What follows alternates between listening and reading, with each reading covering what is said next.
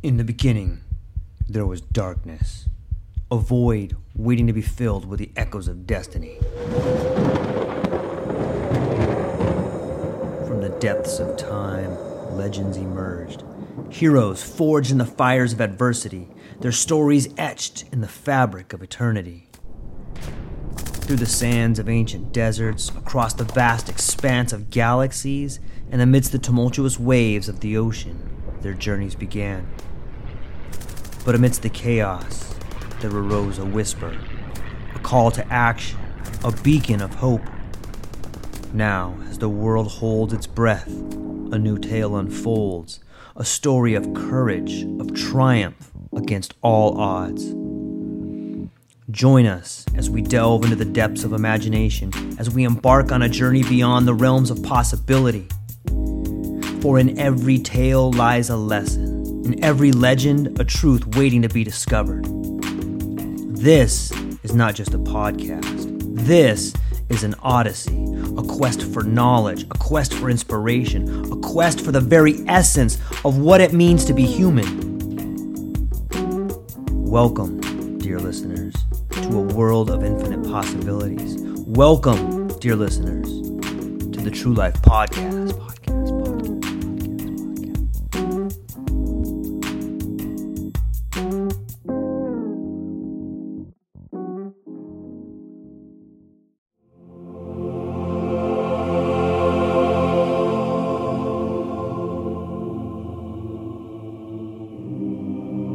Ladies and gentlemen, here we are back at the True Life Podcast with an amazing individual who has an amazing story, and he's done a lot of hard work to get to that story. Professor Joseph Sassoon, how are you? Welcome to the True Life Podcast. Thank you very much. I'm doing well, and thanks for having me. Well, it's a real pleasure. You've put together quite a story. And while it is your story, it's the story of a family. It's the story of a dynasty.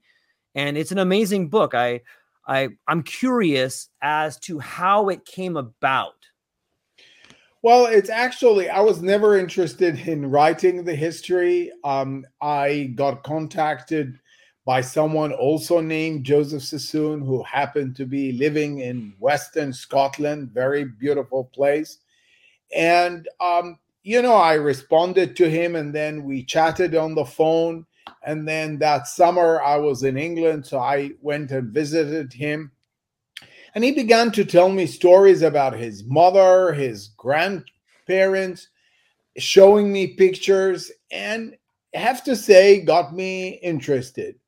And as I was in England, I went to the archives, checked the archives there, and one thing led to another, and then found an incredible trove of documents at the National Library in Jerusalem.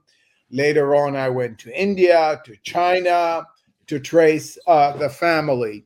And that's how it came about. It's fascinating. I like in the beginning of the book, too, how I think you may have led on the story about your lovely wife encouraging you to follow up with the man on the phone with the same name as you. And I think it's always important that we give respect where respect is due, and our wives probably are a huge part of us. Yes, I told her after 3 days, it was a letter. There was no email. There was no phone, which meant I have to write a whole letter, find an envelope. Right. And I didn't feel like it. And she said, but that's really not nice. It's very rude. The man wrote you a letter, took his time. You should answer him. Yeah, it's just like we probably both got better than we deserve when it comes to our wives. So thank you to our wives. We love you. And thank you for making us better men. But so one part interested me in the beginning of the story. With a name like Sassoon, like you had to have known on some level that the dynasty that were the Baghdadi Jewish family, you had to know you were related in some level coming up. Like how did it, was there like a disconnect there? Or? Well, I mean, I grew up, and I tell the story again in the book that my father wanted always to tell me about the family glory, and I was totally uninterested. And in fact, I really wanted to irritate him, and as a 12-year-old, I put my fingers in my ears and run away, which did the trick and upset him every time I did this. And I really, years went by and I never really was interested until this letter arrived. I mean, it's absolutely unbelievable how life changes, you know, because of one letter. And I am convinced to this day that had this man not written this letter, you know, I might have read here or there, but there was nothing to get me sucked into this long-term project. Yeah, it's fascinating the way in which life reaches out to us. And I'm a big fan of foreshadowing. And I think what you said in the beginning of this little blurb right here was that you wanted to irritate your father. You didn't want to listen to him. And in a weird sort of way, we see that later on in the line with the Sassoons. Yes, very much so. Everyone wanted to irritate someone. It runs in the family. And I don't care which family you're a part of. Like, no matter who we are as a family, like that is inside of us right there. Yes. Well, they've made some incredible contributions to the family of Western globalization. And I know we have a short amount of time, but as we saw them move from the Middle East into the heart of Europe, is there something that was unique to that family that brought them into the heart of Europe? I mean, I think their story is really the story of many refugee families, fled with nothing, determined to succeed, determined and committed to work very hard to educate their children. I don't think from that point of view, it's a unique story. In this country, there are hundreds, if not thousands, of these examples, and in other places. I think the other thing you'll learn, you have to be at the right place at the right time.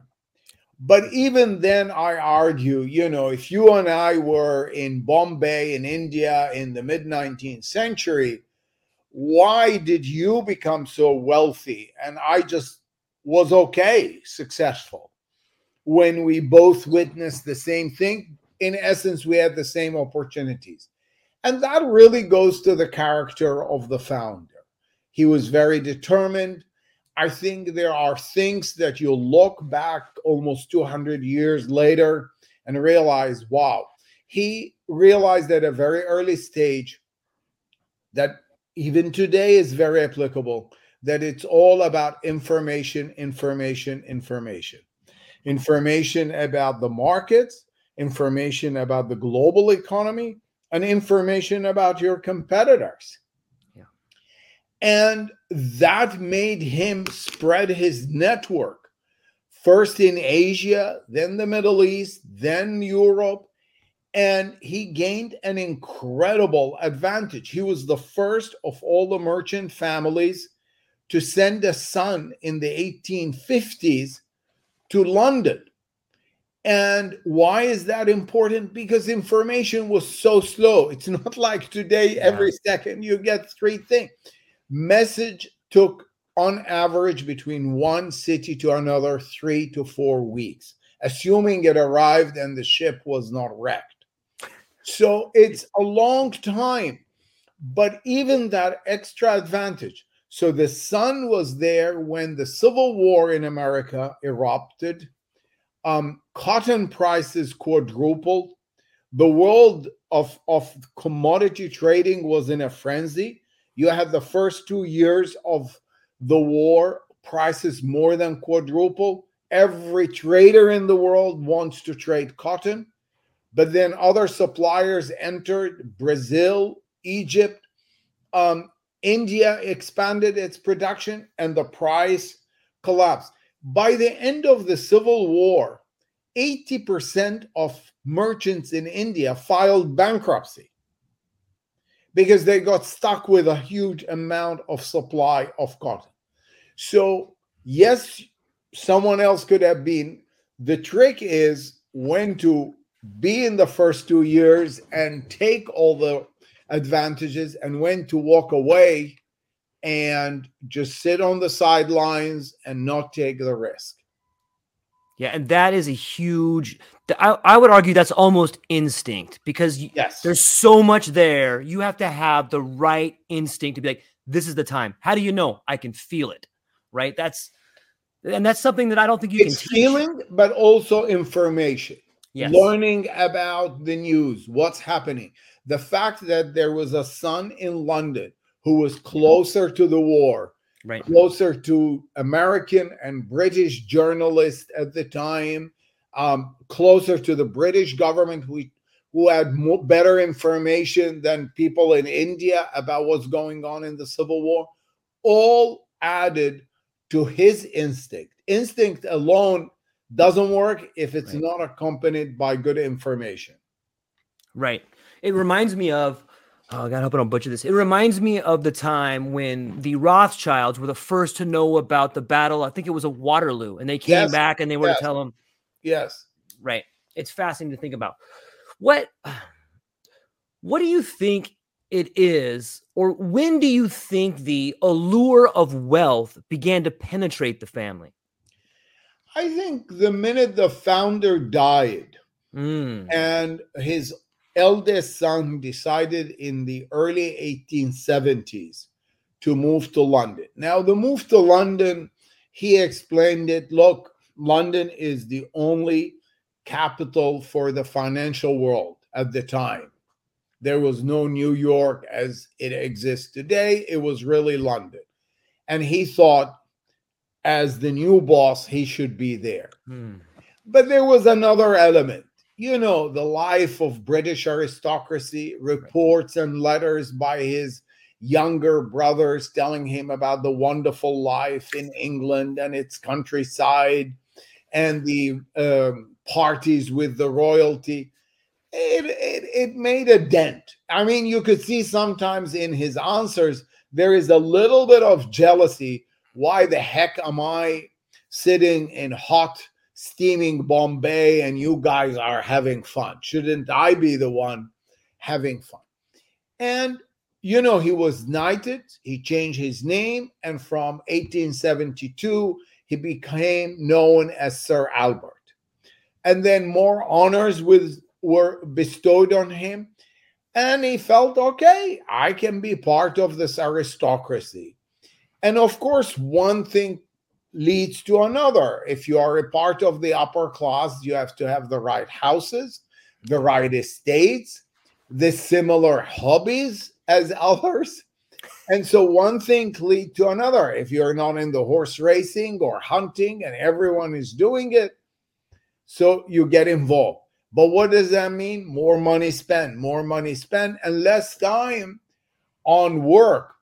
Right. He continued to work very hard, but his siblings and the third generation, it went downhill very quickly. Yeah, for everybody listening to this, the book is called The Sassoons, and it's by Joseph Sassoon. It came out relatively recently, and I recommend everybody pick it up. It's a great book, and for those that are watching, you can see the book behind him. It's a great book. Go pick it up and check it out.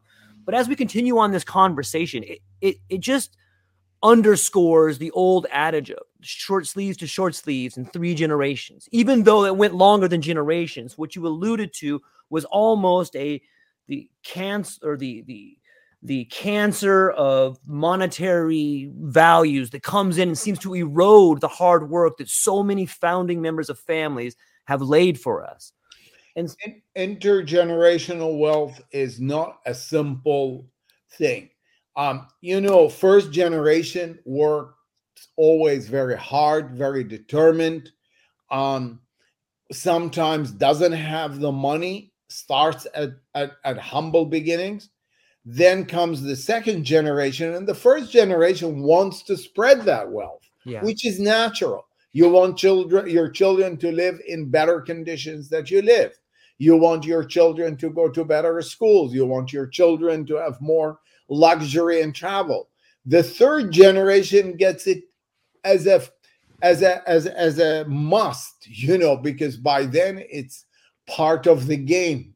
You were born into a wealthy family. You're born into large estates and fancy houses.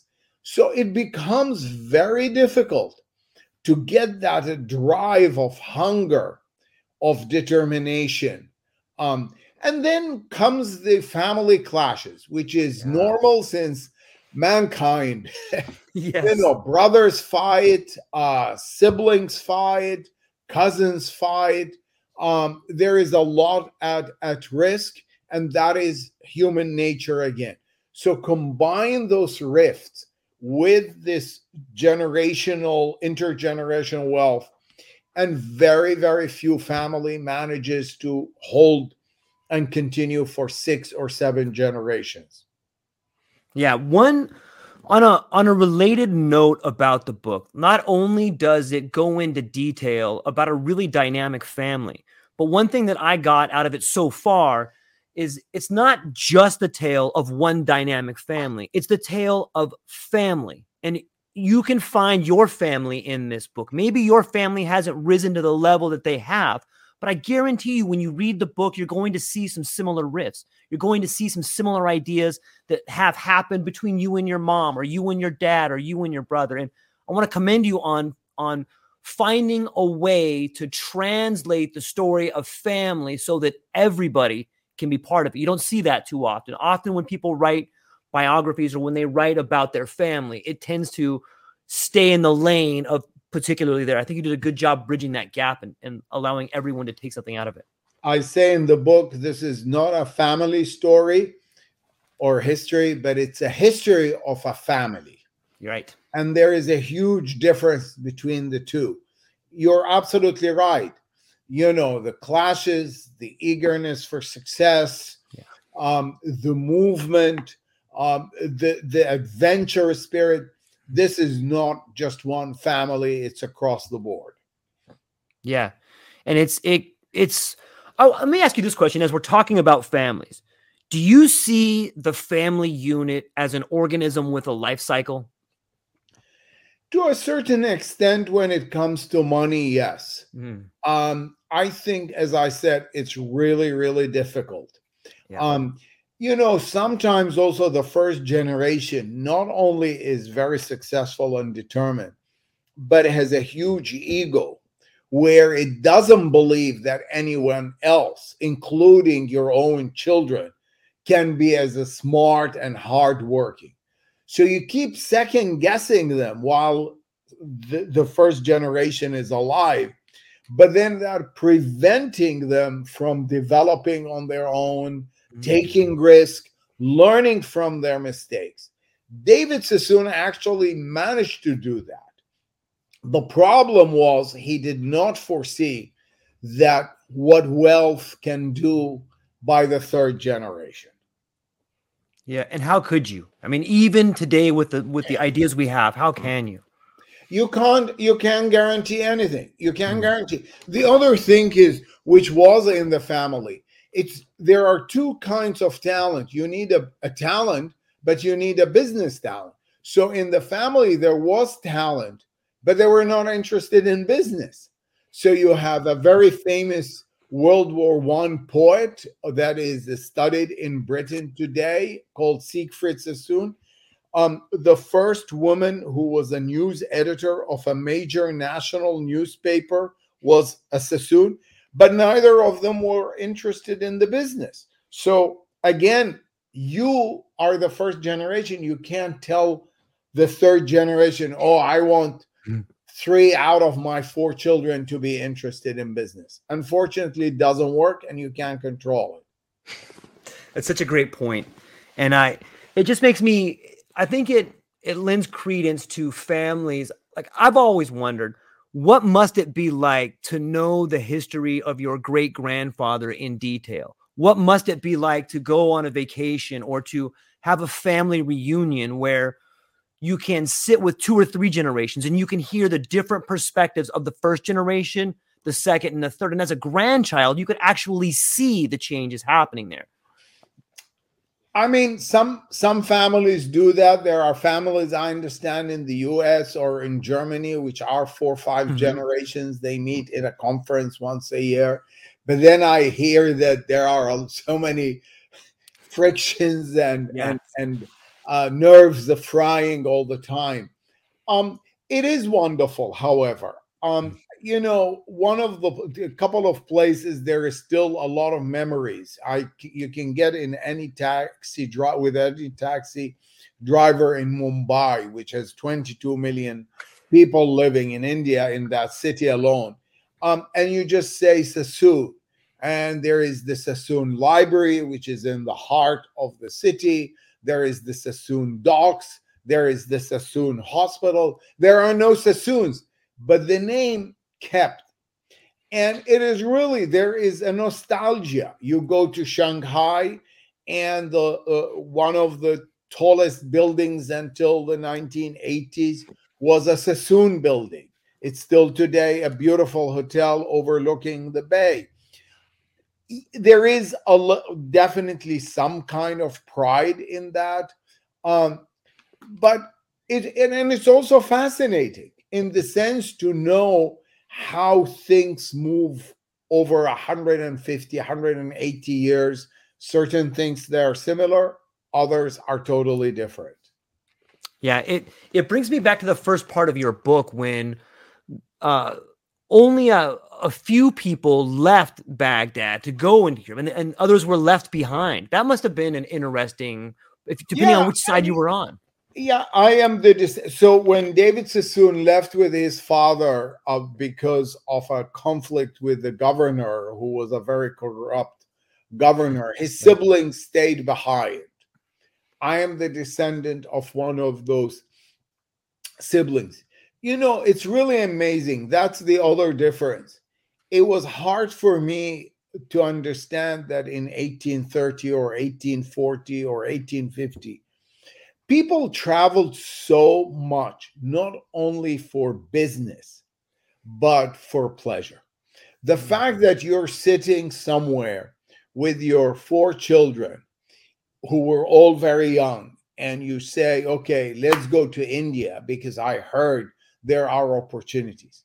Now, today, think about it. You would do 1,000 research on the internet. You go to read books. You ask people. There was no one to talk. I mean, just people in the port saying, yeah, India has a lot of opportunities. The other thing which really surprised, and then they continue to travel. The other thing that really took me by surprise, how young these men were. You know, he sent his second son, who was barely 17, with a command saying, go to China, explore the opportunities, and come back. And can you imagine it today? Sending a 17-year-old, doesn't speak a word of the local language, doesn't know anyone, doesn't have a relative. And more than that, they continued these young people to travel also for leisure. You know, there was one guy who went to Japan because he fell in love with the gardens there and the mountains. Another one went all the way to Norway to climb a mountain. I mean, and you think, wow, we think we're the globalized jet set people, but they were doing it. There were no jet, and the trips were hard and hazardous, but they still did it. You talk about the difference between, I think there's 2 kinds of education. And as we talk about being an educator and experience, how different is the world of someone going out and getting their own experience versus someone going to school and learning from someone who knew a guy who might have had a friend whose dad did something? A huge difference. And today, wherever you're going, you're with your phone at 17 or 18 or 20, and your mom is watching where you are and checking on you. Yeah, it's interesting. And we laugh about it, but in some ways it's kind of sad, because imagine being 17 or 16 in some of these cases where kids are off and they're learning and they have real consequences, not only for what they do, but on top of the consequences are real expectations from the family to succeed. It's interesting to see that character there. And you had to make decisions as a teenager. You had to make decisions on the spot. You have to calculate the risk. There was no one to call mom or dad, hey, what should I do? Or I am in trouble. You're in trouble, you get out of the trouble, and you're making decisions. And it's very, very different. Yeah, it's odd to see this world of prolonged adolescence that seems to be plaguing us today. You know, I know I was probably guilty of it, and I try to make notes to not do that. Let me shift gears here a little bit and try to just push back, because I think that sometimes makes for a great conversation. So do you think that maybe there's a little bit of cult of remembrance that happens when you're looking back on this particular family? I mean, it's really interesting, the fact that so many things, you can't put everything in the book. One of the most fascinating thing, the book came out a few months ago in Britain and outside the US, in India, in China. It came out 2 weeks ago in the States. Suddenly, people who are connected to the Sassoons are popping up. And I get asked, you know, I'm looking for my great-grandmother. Can you help me find her? I think she was connected to the Sassoon. It's really wonderful. But it definitely, stories like this, and what you said about readers don't have to be specifically interested in the Sassoons per se, but just to learn about how family lives went in, because they might have been different experiences, but the trends and the upheavals and the fights and the love and the losses are all the same. Yeah, that's well put. And, you know, I've always found it interesting to me, and maybe it's because I look for these little idiosyncrasies, or maybe they're actually true. I prefer to believe the latter. However, you know, it seems that it's a perfect book about families in the time we're in today and the geopolitical environment we're in. It almost seems like your book is a call to families to say, hey, take a look around, look at your mom, look at your dad, look at your grandparents, stop your bickering with your silly brother or your silly sister. I think that there's some lessons in there to be had. Yeah, I mean, and I mention it, you know, I told you the story I ran away with. And then when I was writing the book and my father passed away more than 2 decades ago, I thought, oh man, if I had only 3 minutes with him, if I only could ask him a question. And I you know, it's funny, sometimes I go to bookshop to sign the books and kids come and they say, what should, you know, and I say, sometimes be interested in your family history. Learn about it. Learn what your grandfather before they go away. Learn about the family, because these things don't come back. And I am sure I missed a lot because I never talked to him. I never heard the stories that did not get into the archives. You know, the archives is the only part, but the other side of the history goes away. Yeah, and some of that is the real juice of the history, the emotions behind it, right? Absolutely. Yeah, I could feel you did a good job at expressing your concern and your reservations about not talking to your dad. I could feel it when you wrote it in there. Like, gosh, if I just listened to him one time, I'd have such a better book right now. You know, it comes through in the way you write. You did a good job. You're absolutely right. So what about Victor Sassoon, Sir Victor Sassoon, and his brilliance? You write about that in the book. Well, he's a very flamboyant, colorful character. You know, he was one of the most fanatic photographers. He was among a dozen of people around the world that not only carried a camera every time, wherever he went, but I found that whenever Eastman Kodak came up with a new version of a camera, guess what? He was one of the first to receive it, because they realized, wow, it's like having your first iPhone and you're the only one walking with it. And he took amazing pictures. He took a lot of models, but he took a lot of, like, the invasion of Shanghai by the Japanese forces. And these are really incredible images. By the time he got to China and Shanghai in particular in the 1920s, commodity trading died after World War I. and he shifted to real estate. And he was brilliant. He realized after talking to engineers and architects that the land in Shanghai is very similar to Manhattan. So he brought in a firm from Manhattan that built a skyscraper to build one in China, in Shanghai. And so he built the first skyscraper. But he had a huge ego the size of the skyscraper. On the top of the roof, and I went and saw it, if you fly above it, there are the letters VS to this day, Victor Sassoon. And I think it's the only building in the world that has initials on it. You know, a little bit of the arrogance got him in the end. He misread the political leaves, the economic leaves that were taking place in Asia. He didn't expect the Japanese to attack the U.S. He didn't believe it's going to happen.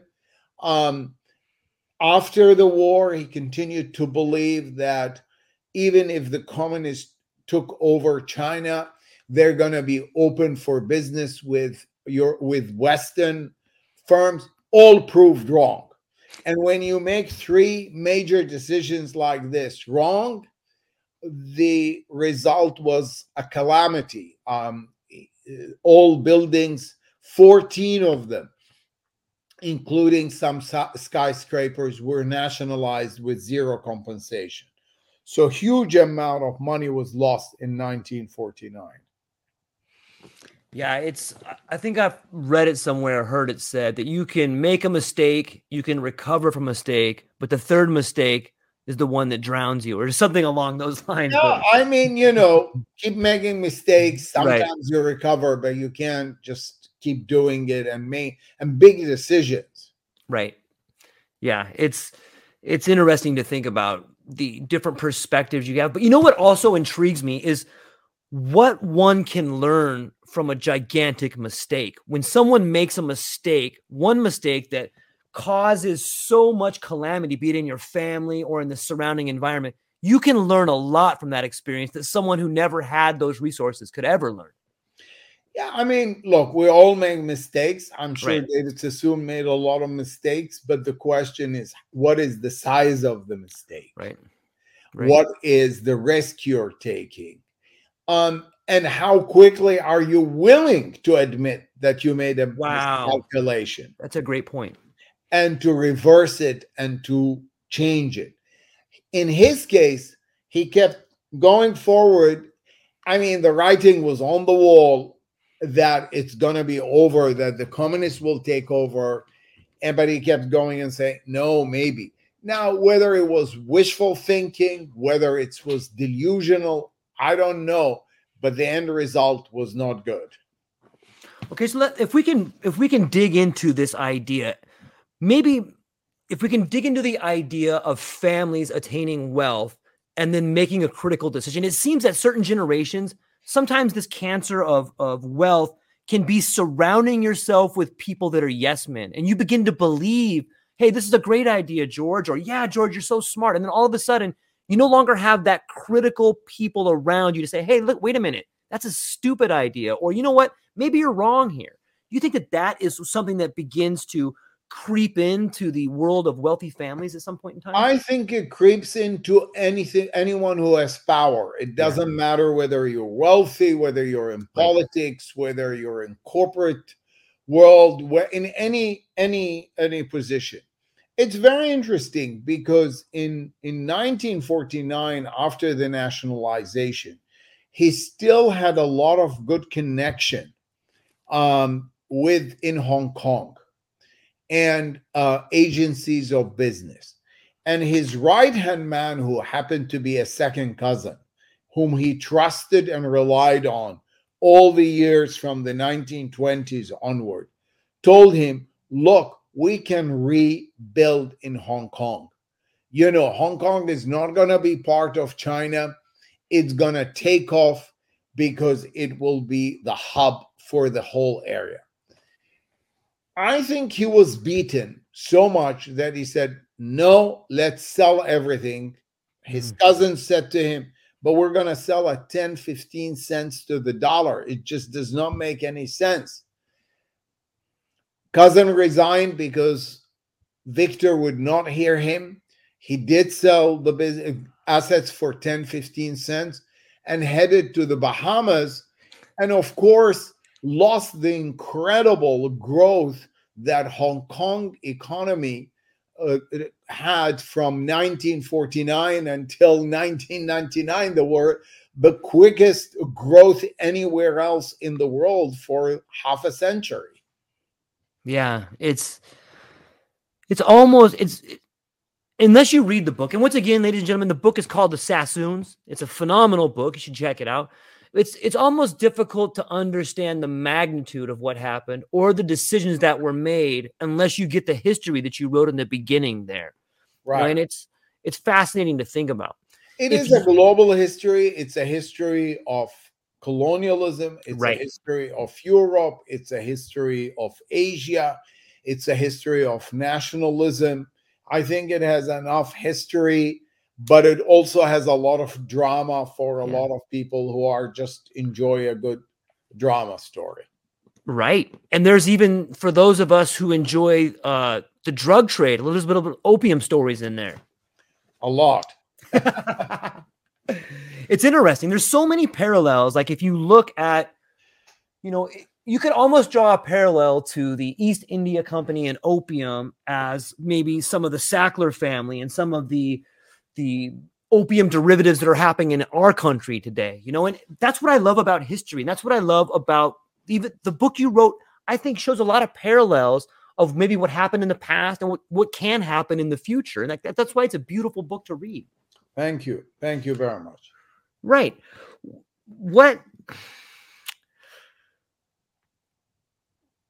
If I think for a moment, I'm guessing that, well, you know what? Why should I guess?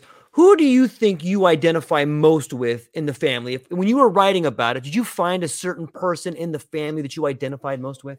The person that really took me by surprise, and I had the book about around six main characters, is actually Flora Sassoon. There is a whole chapter. She was the only woman who was a global CEO at the end of the 19th century. Her story is truly remarkable. A woman who learned six languages, who can recite from Shakespeare, anything you want, started going to the office with her husband to learn the business. When the husband died, she announced that she is going to take over against family tradition, against Indian tradition, against Asian tradition, against all tradition. In fact, there were no global CEO, a woman CEO running a global business in Europe or the US at the time. There were a lot of matriarchs, but they were not running day to day a global business. She really was a fascinating character. She just had in her story everything, this determination, the cleverness, yet the conspiracies by the men in the family to push her out because they couldn't stand her success. They couldn't fathom how they, between them all the time, correspondent would say, how can a widow with three children run a global business? Instead of saying, wow, that's amazing that the widow is running a global business with such success, they are angry that a widow is running a successful business. Yeah, it's fascinating to highlight that. And I think you did a great job. I have a daughter, and when I hear you talk about that, it makes me really proud because I can see the world in which we live in and the potential for women who are sometimes smarter than all the men around them and have a different way of looking at it, maybe because of their brothers or maybe not, but it's a beautiful thing to think about. I'm wondering, what is it that you want people to take away from this book when they read it? I like them to think of a family that, as I said, you know, started as a refugee, built an incredible history, gave a lot to philanthropy throughout the whole 150 years, whether in India, whether in China, whether it's in Britain, wherever they were. It's a drama. And like any other drama that you watch on television or you read, it has its ups, its downs, its good characters, its less good characters. And I hope also it has some fun parts. Yeah, I think that there's a lot of fun in it. I think we've gotten away from great literature.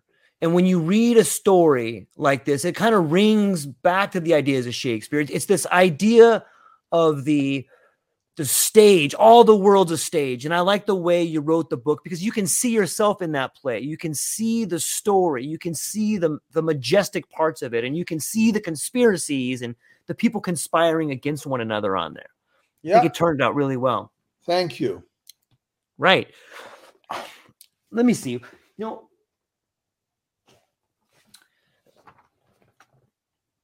do you think that the downfall of the family presents the opportunity for a new branch of the family to arise? And I was thinking about the book. Maybe that's one thing that may come of the book.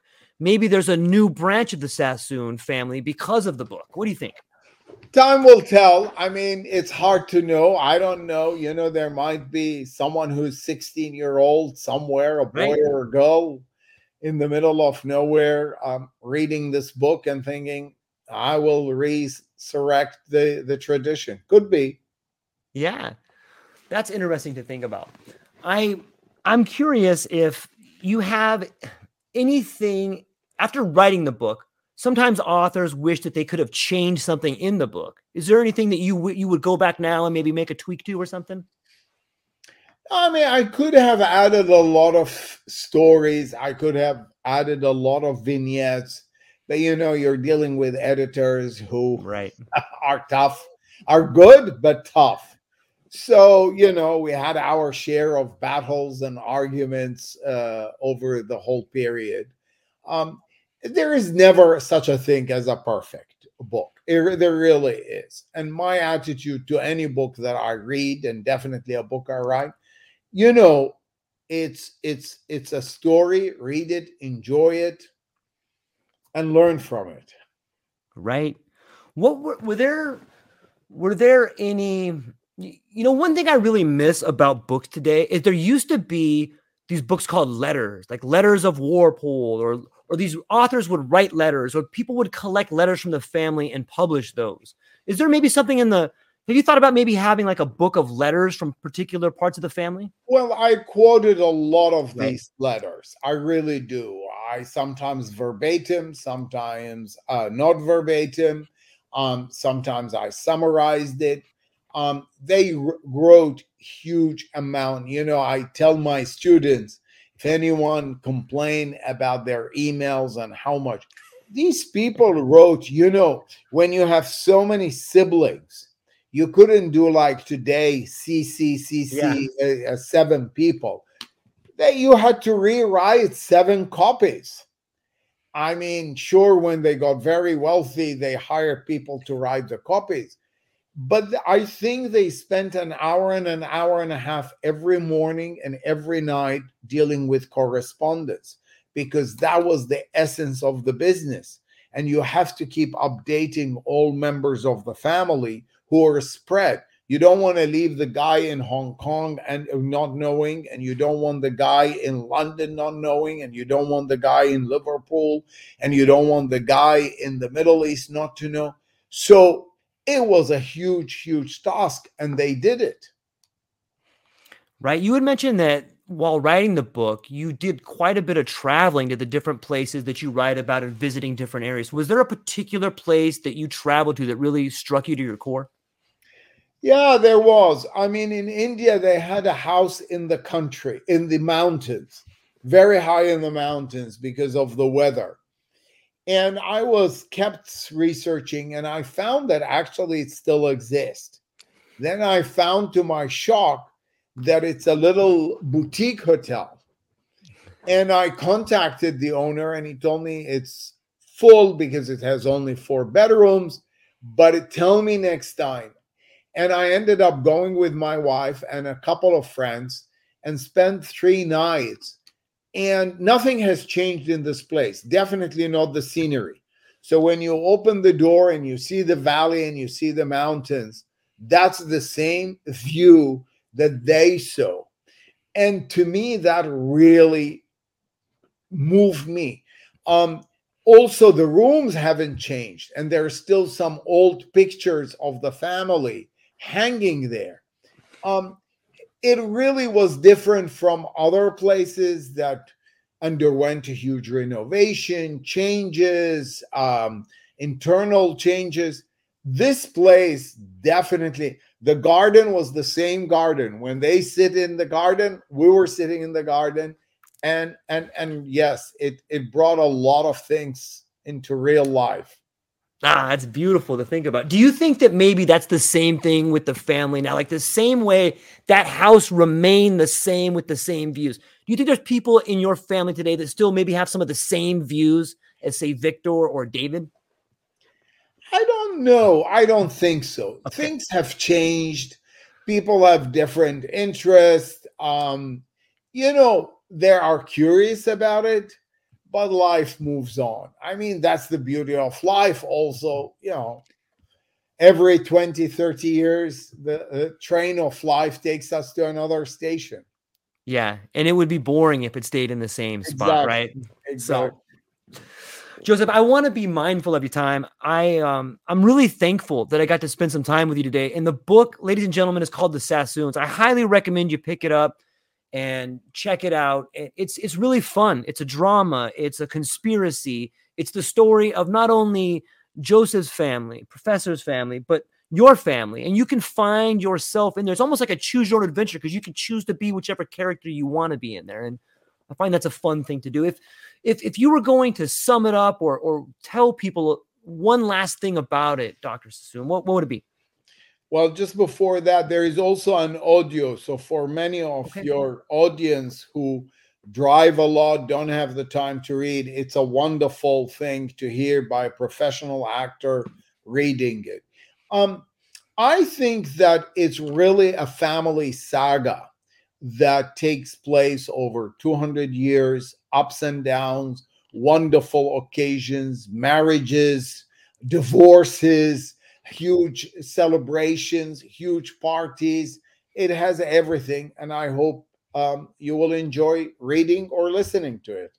That's a great point. And it's available on Audible. Is that correct? Correct. And where else can people buy it? They could probably buy it at Amazon. Amazon would be the easiest and probably the cheapest way to get it quickly to you. Nice. Do you sell it on your website as well? No, I don't. Okay, fair enough. Well, ladies and gentlemen, I had an absolute blast talking here and getting to meet you and read the book. I hope everyone listening to the podcast or watching the video will feel the same. Do you have anything coming up as far as speaking gigs, or where can people find you? And maybe what are you excited about? Yeah, I've been going to a lot of book tours. I'm heading tomorrow to Chicago for a couple of talks. I was in Boston Literary Festival last weekend, doing in D.C., a couple of events in New York. At some point, we'll get to California. Nothing to Hawaii, unfortunately. Well, if you ever find yourself out here, I would love to get my copy signed and buy you a cup of coffee. So come on. Thank you very much. Appreciate it. Fantastic. Ladies and gentlemen, thank you so much for spending time on the True Life Podcast today, and we will see you soon. Thank you for your time. Take care. Thanks a lot. Hold on.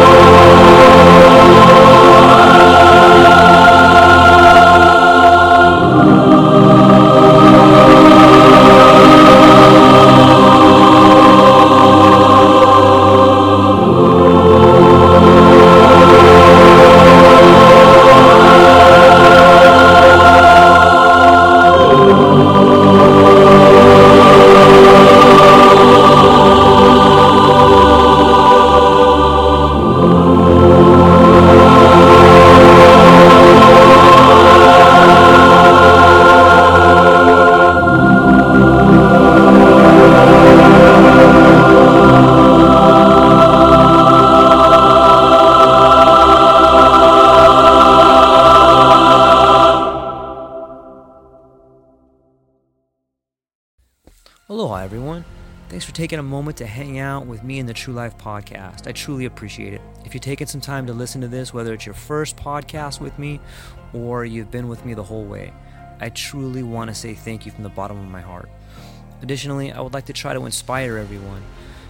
The world is a crazy place, and if you listen to your heart and you take some chances, I really think the world will unfold in front of you in ways you can't imagine.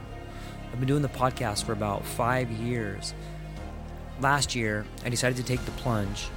Well, circumstances dictated that I took the plunge, and I did.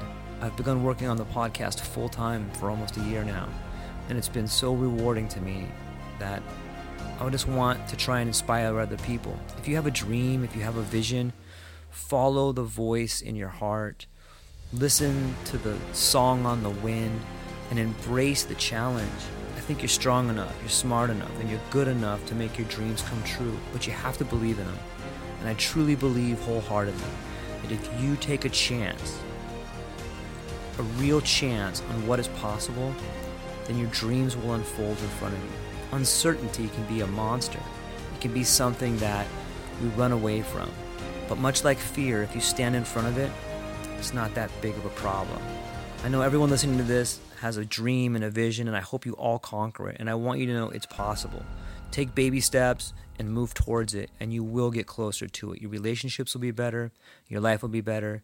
And you know what? You deserve it. You're an amazing person. If you get a moment, go down to the show notes. If you can, support the show. Thank you so much for being here. Now let's get to it.